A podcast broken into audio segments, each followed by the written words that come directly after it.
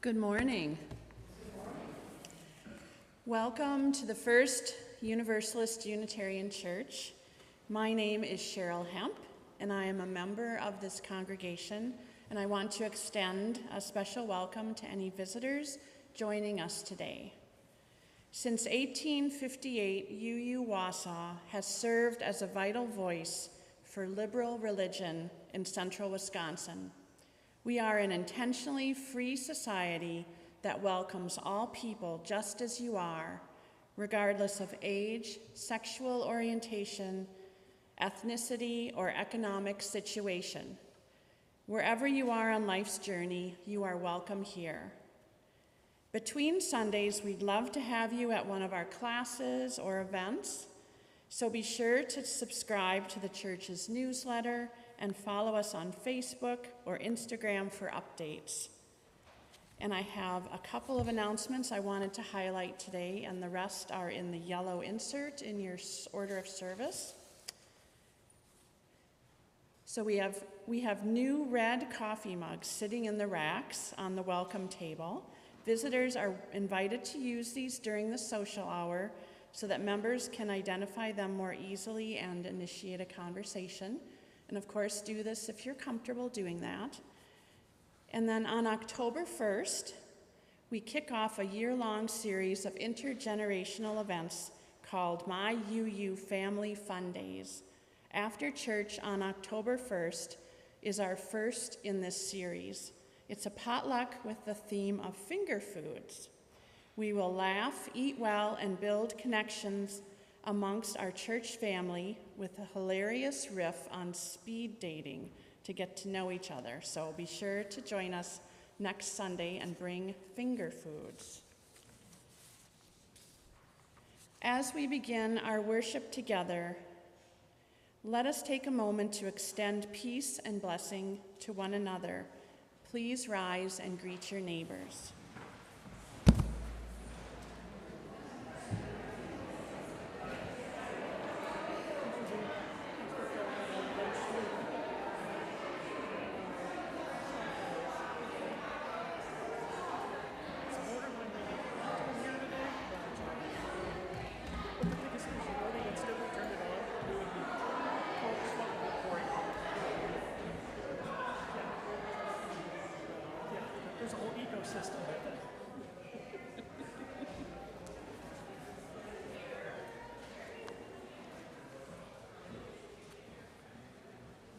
If you would turn to number 453 in this book, in the hymnal, that has our chalice lighting for today. 453. May the light we now kindle inspire us to use our powers, to heal and not to harm, to help and not to hinder to bless and not to curse, to serve you, Spirit of freedom. And now, if you would again stand as you are able to sing our gathering hymn, number 347, Gather the Spirit, number 347.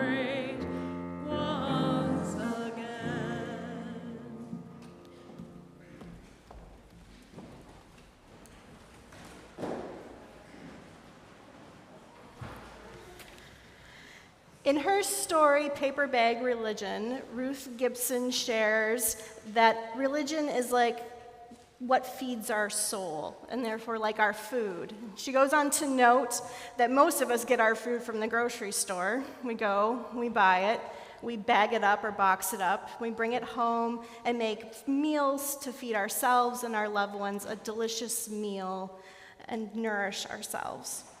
Now, I imagine if we all brought our groceries in next week, you don't have to. Uh, we'd notice some similarities in our bags and some differences. And I bet if we brought in our spiritual groceries or our beliefs, we'd notice the same. We'd all come in with our UU bag, may or may not be from Trader Joe's, it's up to you. And some of us would come in and we maybe come in and put, I don't know, God or goddess in our bag. And some of us might put in source of all, others might put in universe or science. Some of us might put in our bags the energy cycle or rebirth or reincarnation or let's see what else we got here or might even put in heaven. And as we grow and we learn and we change, we might take things out of our bags and swap in new ones or add things. But I'm also guessing, with all the different beliefs, there are some things we'd find in everyone's bag, no matter what, where they are in their lives. For instance, Unitarian Universalists believe we should always keep learning because none of us have all of the answers. So that would go in our bag. We believe everyone should be treated with kindness. Everyone is worthy of being treated with kindness and that we're all an important part of our community. But there are also some things that wouldn't fit in our bags. For instance, if we believe that we should always keep learning because none of us have all the answers, that means I can't put in my bag something that says my beliefs are the best way or the only way. They might fit, but it'd probably tear my bag. Or hate and isms and all those things that say one group of people are better than another group of people can't fit in my bag. Again, I could probably force it in there and tear it, but they really wouldn't fit. And that's because our bags are already full of things like big questions and hope and mystery, oh, kindness can tell I never stocked groceries, justice, and love. And that is our time for all ages for today. I invite preschoolers and six, up to sixth graders to come downstairs to continue this conversation that they would like. Otherwise, they may remain in worship with their families. And I invite all of you to bless our children off downstairs and those remaining here with our children's song. The words are printed in your order of worship. Thank you.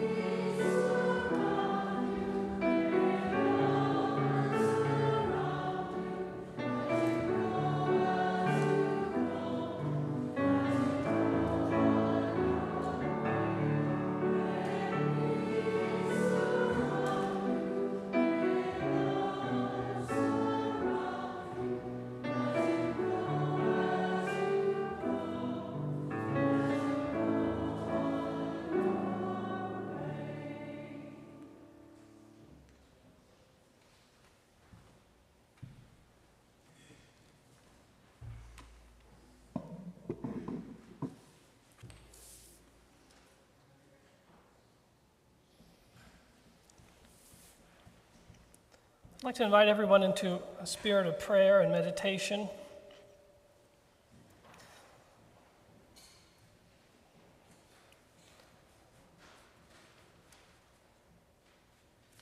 As you prepare your minds, also take a moment to prepare your bodies. If it is your custom to pray or meditate with your eyes closed, or if you're comfortable, I invite you to go ahead and close them now.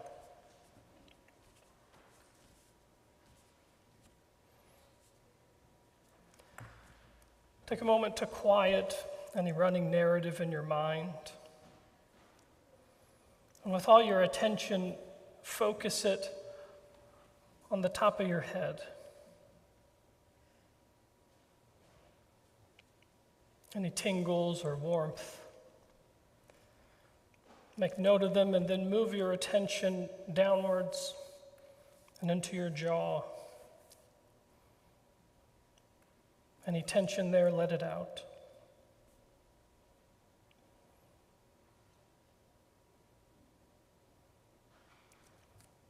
Now take a breath full and deep into your chest.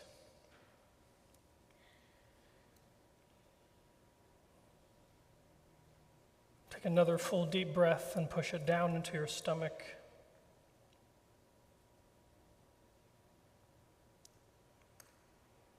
And just be for a moment.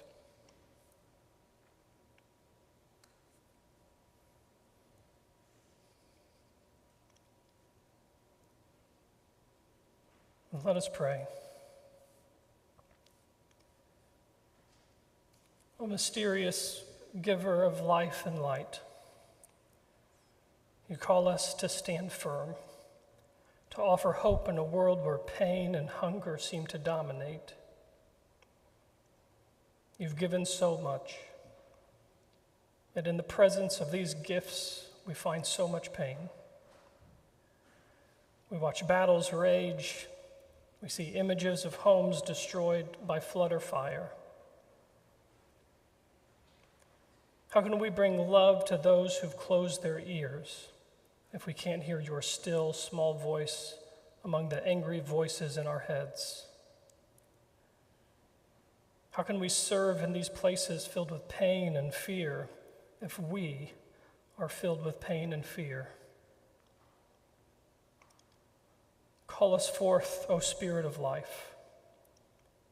Help us to be your hands and feet. Fill us with a vision of truth and give us the courage to move when we need to and the bravery to rest when our work is done. Hear now our prayers for those in need and for ourselves, for all of us, the hopeful and the hopeless the lovesick, the broke, and the lost. We raise our prayers in this sacred space and we ponder them in the silence of our hearts now.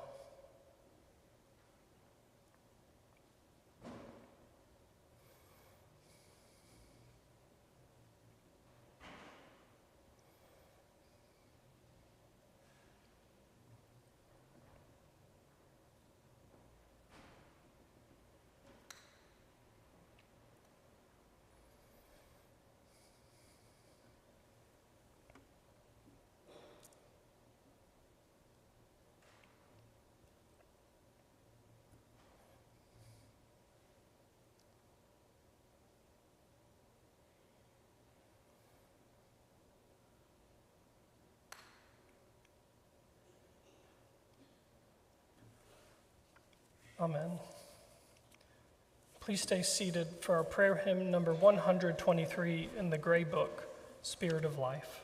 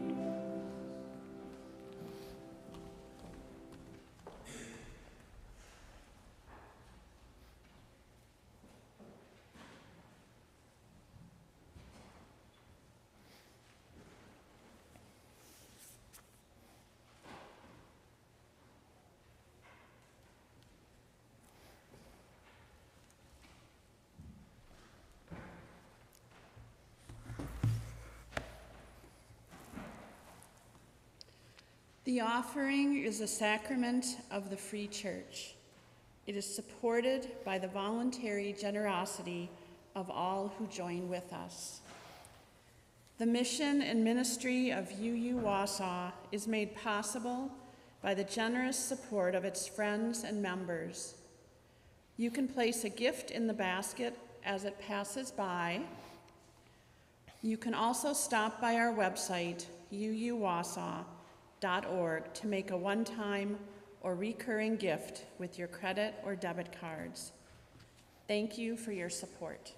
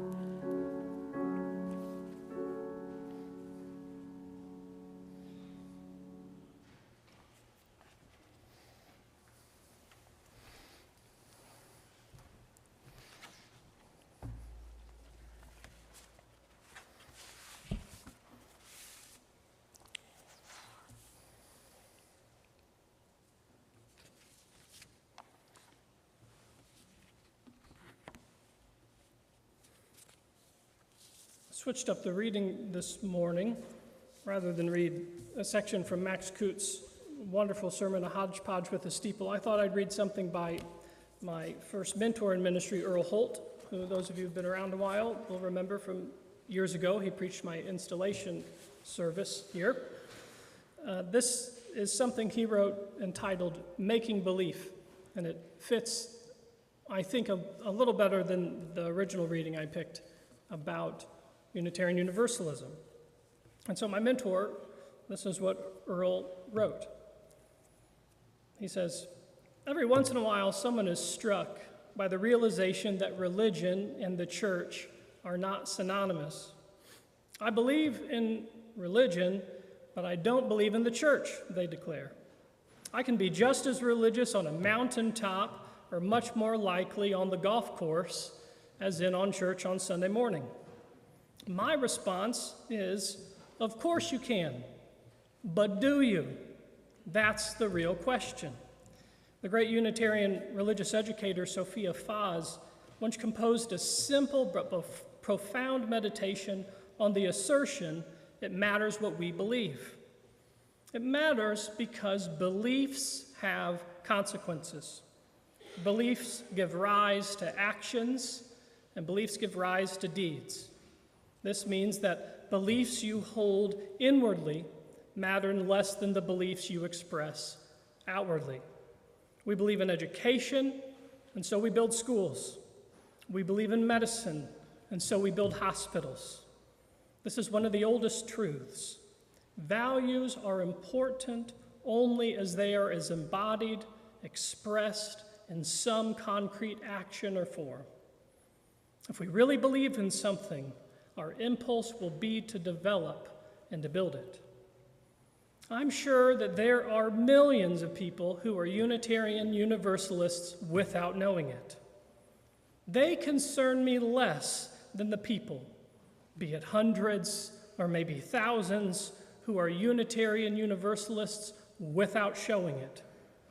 People who believe in the values of liberal religion, freedom of conscience, tolerance of diversity, reason, democracy, unity of spirit, but who fail to express their belief by some commitment to a church which attempts, however imperfectly, to embody those values.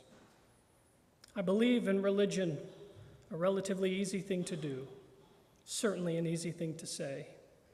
I also believe in the church, and sometimes that's much harder.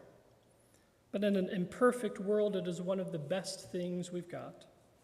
Religion is immortal, but the church depends on us. There ends our reading.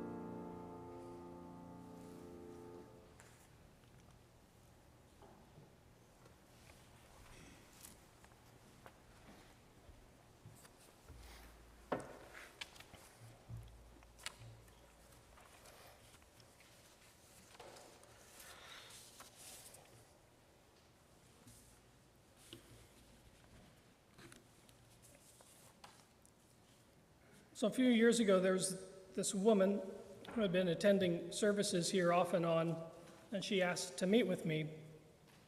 She wanted to learn more about Unitarian Universalism and if it might be a spiritual home for her and her kid.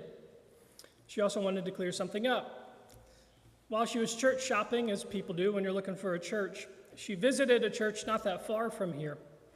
And in that pastor's sermon, he said that Wausau's first Universalist Unitarian church is a cult, and she wanted to know if it's true. I assured her, I said, that, that is not the case, ma'am. But I also felt really weird saying that we're not a cult because I'm guessing every cult leader ever, when asked, Is this a cult? says, No, this is not a cult. I also told her that I have seen pretty much every single made for TV special on cults going all the way back to 1989.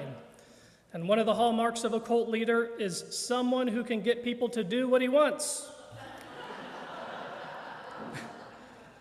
I told her, I said, I know this is not a cult because I have been this church's minister for a while, and I can't even get these people to do what they say they want to do in the first place.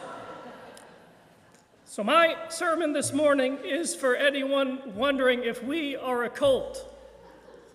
It is also an introduction to Unitarian Universalism for newcomers and a reintroduction for the rest of us. This is a bread and butter sermon I think I've given at least something like once a year since I've been here. And so let's start with the basics. Unitarian Universalism is a menagerie. In other words, people here claim a variety of beliefs. Some of the beliefs I've heard expressed over the years are where's my list? It's a long one. Okay, atheist, Buddhist, Hindu, agnostic, Muslim, confused, pagan, shaman, earth centered, coffee hours only, Christian, Prius driver, humanist, stoic, Unitarian, Subaru driver, Universalist, and UU. Maybe you fit into one of those categories, or maybe you fit into a few of them. I fit into a few of them. My family is a Gold Star Unitarian family. We have a Prius and a Subaru, so we win every time. If you don't know this about me, I've been a minister for more than a decade, a professional one, and I've been a Unitarian Universalist for nearly 20 years. And I've gotten so used to our diversity by this point, it really, it just hardly fazes me at all. I've grown to love this church. Literally, I love this church. That doesn't mean that this church is always lovable, but most of the people in this church love you in return, and that's a blessing. Now, some of you may have visited other UU churches or fellowships, which may that you sort of look around this space and you notice that there are some things that are different. And that's because UU churches are as varied as the buildings they are housed in. I once attended a UU church in a very, very posh neighborhood outside of San Francisco. To this day, I cannot tell you if what I attended even counts as church. Here's what happened. First off, it was a beautiful day. It was outside on a veranda, and everybody was just sort of wandering around on this veranda, sipping coffee, chatting about politics. And at one point, several people got into a debate about which credit cards give the best airline miles. And in the background, there was this lady with a guitar who was singing this really bizarre song I had never heard before about a magic dragon named Puff.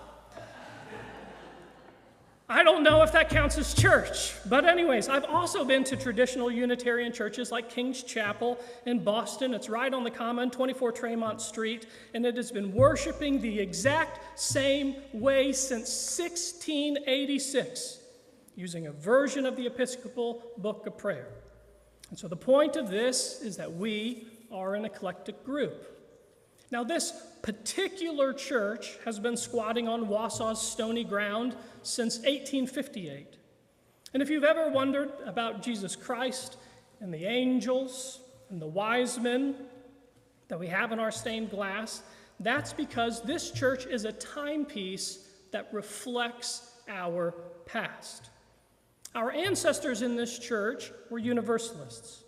And if ever you have wondered what the differences are between Universalists and Unitarians, I can think of no better answer than to give you the 19th century minister Thomas Starr King's answer to that question, who said, and I quote, Universalists believe that God is too good to damn them to hell forever, but Unitarians believe they are too good to be damned. There's an old joke in New England. In New England, what they do is they would close the churches like in June and they would reopen in September. Everybody, you know, had their houses in Maine or, or whatever. And, and the joke was that the Unitarians had to close their church every summer because God needed a break from hearing all their constant complaining. Okay, let me move on. Unitarian Universalism also did not arrive fully formed. Universalism and Unitarianism are two very distinct branches of the Protestant Christian reform going all the way back to the 16th century. Unitarian Universalism, as we know it today, it did not exist until living memory, until 1961 when the two separate groups merged into one. And so in Unitarian churches, if you want sort of a quick summary, what their emphasis was is it was on personal betterment. It was also on the worth and dignity of every person and tolerance for difference. Universalists, on the other hand, they focused on God's love for all of humankind and how people blossom when we live free and equal as God intended. Now, I don't know about you, but I find value in both of those traditions. On any given day, I might tell you I'm a little more universalist or I'm a little more Unitarian. Now, the congregation that built this church, what they did is they put themselves and their faith into these windows and into these walls, and they left it to us as a heritage. That means we are heirs to people who worked and labored and built and gave long before any of us ever existed. And so, if there's a tiny little part of your heart that calls this church home, then you are indebted to the goodwill and the hard work and the imagination and the generosity of others, people you'll never meet. But the greatest heritage our ancestors left is not this building as much as I love it and as much as it costs us to keep staying here. The best heritage they left us is our faith. And so, over the years, one of the common refrains I hear about Unitarian Universalism is this you can believe whatever you want. So, rather than tell you all the ways that's wrong, and you're wrong if you've ever said that, I'm going to ask you a question. Are you ready for your question? If somebody asked you, What do you believe? would you have an answer? Let's think about it. Every year, this church's high school seniors, they stand in front of us at this pulpit, they stand in front of this congregation, their parents, their grandparents, and their friends, and they answer that question. When we did that again this last June, it got me wondering whether most of you adults could do the same. Notice I'm not asking whether you can say all the things you're not, all the things you don't like, all the things that you wish the minister did or didn't. You are smart UUs. I know you sometimes better than you know yourselves. You are experts at critique. You are experts at giving unsolicited advice.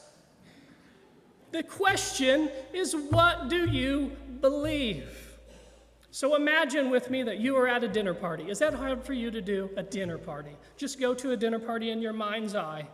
And now imagine that you're the only person at the party who goes to church, which is statistically very likely given that less than 40% of Americans regularly attend church, but I digress.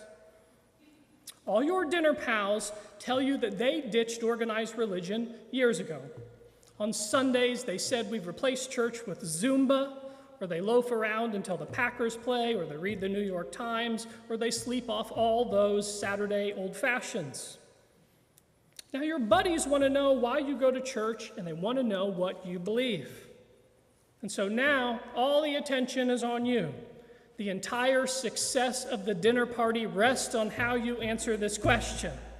And so you start to get a little defensive, and your heart starts to race a little bit, and then your armpits start to sweat, and then you start to stink a little bit, and then finally, you blurt out, Well, I don't really go to church, church. I'm a Unitarian Universalist. And so then a woman across from you is very fascinated and she asked, I've always wondered about Unitarians. What do you believe? Um, nothing, you squeak, before adding, well, not really nothing, more like anything. And then you do your best to assure them. You say, I don't believe that Jesus was born of a virgin, I promise. I don't believe Jesus was resurrected on the third day, I promise. And you promise that you have never read the Bible unless it was reviewed in the pages of the New Yorker. And you certainly think most religions and religious people are crazy. To which all of your friends respond, This is the very reason we stopped going to church in the first place. And then you quickly change the subject to start gossiping about someone who was supposed to be there but had to cancel at the last minute. So, next question Have any of you ever wondered if there's an evangelical Unitarian Universalist?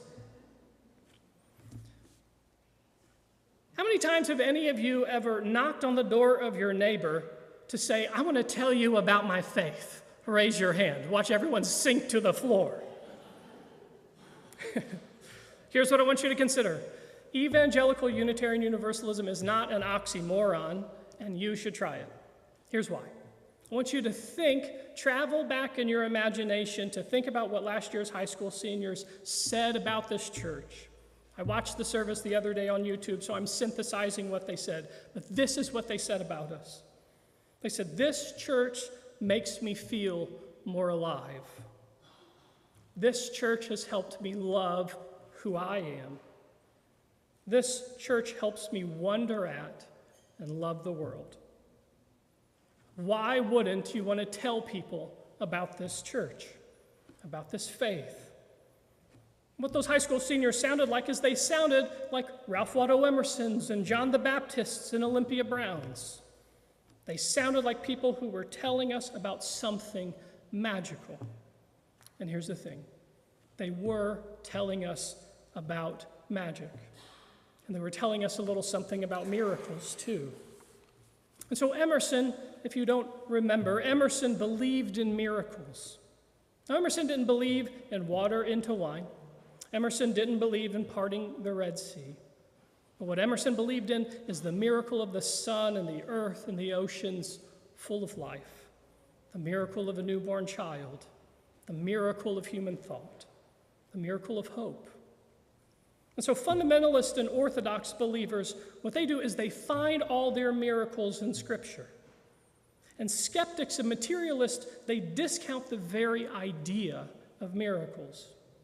But Unitarian Universalists, they follow Emerson and they say, quote, all life is a miracle, from the blowing clover to the falling rain. And so religious experience, it springs from two sources. It comes from awe and it comes from humility. And neither awe nor humility is possible if you are not willing to go beyond the material in search of the Spirit. And as I've said more than once from this pulpit, there are two kinds of fundamentalists, and I'll remind you what they are. There are right wing fundamentalists who enshrine a tiny God on their altar that they think can answer all of life's biggest questions. And then there are left wing fundamentalists who reject this tiny God and then they pat themselves on the back for doing so while they think they're really smart and important. If you've been paying attention, you'll see that both the liberal and the right wing fundamentalist both worship a very teeny tiny God. The truth about Unitarian Universalists, whether we use God language or not, is that we do not reject religion, we expand it. As the sage of Unitarianism, William Ellery Channing, said, quote, This is a church for which no one is excluded except as he excludes himself. I like to say that people who find a home in Unitarian Universalist churches do so because they don't want a creed or a doctrine to define them. That doesn't mean there's anything wrong with creeds, by the way. It's just that you, you seek to define faith a little bit more broadly. Our commitment is to widening the circle. That is very much a part of our religion. And notice that I'm not saying the word philosophy, I'm not saying the word worldview. This is a religion in the truest sense because what we talk about are matters of ultimate concern. This is precisely what theology does. It contemplates the biggest questions human ask questions about life, about God, about love, and about death. The late Unitarian minister Forrest Church, he liked to say that religion is our human response to the dual reality of being alive and having to die. It's important to remind yourself that theology is far more like poetry than it is like science. And it's equally important to remember as MIT reminds all of its science and engineering majors, it tells them this. It says, Dear students, science does not have all the answers. During our brief span of life, we get to think about the most amazing and mysterious thing of all, and that's creation. And if you'd like something amazing to consider over lunch this morning, I read something yesterday in the science journal Nature that I'll give you to ponder over lunch. Get this 15 scientists just a few months ago discovered a 476,000 year old human structure in Kalambo Falls, Zambia. Think about that. Humans have been making this planet a home for nearly a half million years. Creation is Unitarian Universalism's most sacred text. And people in our churches, they draw on personal experience.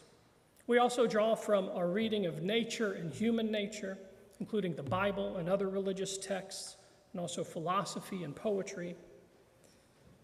We do this because meaning isn't just found in books. It's written in love and friendship and triumph and tragedy. And if you're going to forget everything I've said this morning, here's the one sentence I want you to try and remember Unitarian Universalism is not an alternative to religion, it is an alternative way to be religious. Religious with doubt, religious with seeking, with freedom, and with humility. Now we're almost done, so take a breath. I'm not going to preach a whole lot longer. Before we go, I think we need to review the UU principles, and then I'll wrap it up. And so, what do the UU principles say? Belief in the inherent worth and dignity of all people, justice, equity, and compassion, mutual acceptance, freedom of conscience, peace, and the respect for the web of creation, of which we're all part. Notice that that is not believing in nothing, and it's certainly not believing in anything. One of UU's greatest features is its faith in humankind, because it strives to see everyone in their own good way as beautiful, as worthy. Now, some of the people in this church, if you get to know them, you're going to find out they're kind of brooding. They're a little grumpy. Sometimes you don't want to talk to them on a Sunday morning, and that's okay. Because across the church, there's someone who's bright and bubbly and gives great hugs. We've got them all here. Everyone tells a unique story about the creation of the world, about history, about life and death. This is why we seek and strive to know people on their own terms. And I can tell you, we do not get this right all the time. Everyone here is a human being. That means that we are failures too. We fail to do the best we want. And I'm sorry for that. But you have to decide what we are for you because it's the people who are the church, it's not this building. So, if your dinner party friends think you're crazy for going to church, simply remind them that every piece of social science and human experience tells us what? That we need each other. We need to see ourselves reflected in someone else's eyes. We need to see ourselves reflected in someone's tears. Without people to call us out and to call us back in, it's way too easy to slip into all those bad habits and slip back into those bad behaviors. We come together every week to be reminded that life is a miracle, to be reminded how much more we have in common than what divides. We come to be reminded that we're often ignorant in the very same ways. We take advantage of ourselves, we take advantage of other people. And sometimes we fool ourselves into thinking that we're the masters of our own little universe. And so we come because it keeps us honest. And we do it to laugh, we do it to hug, we do it to cry. We come because you will never know whether someone will look over some Sunday morning and that they'll see in you hope. And we come because sometimes you just need to sing with people songs about hope, and maybe a weird song about dragons every once in a while, too. And so I'm going to ask you again what do you believe? I'll tell you what I believe. I believe in the same things as those high school seniors who are now off at college or work or wandering halfway around the world.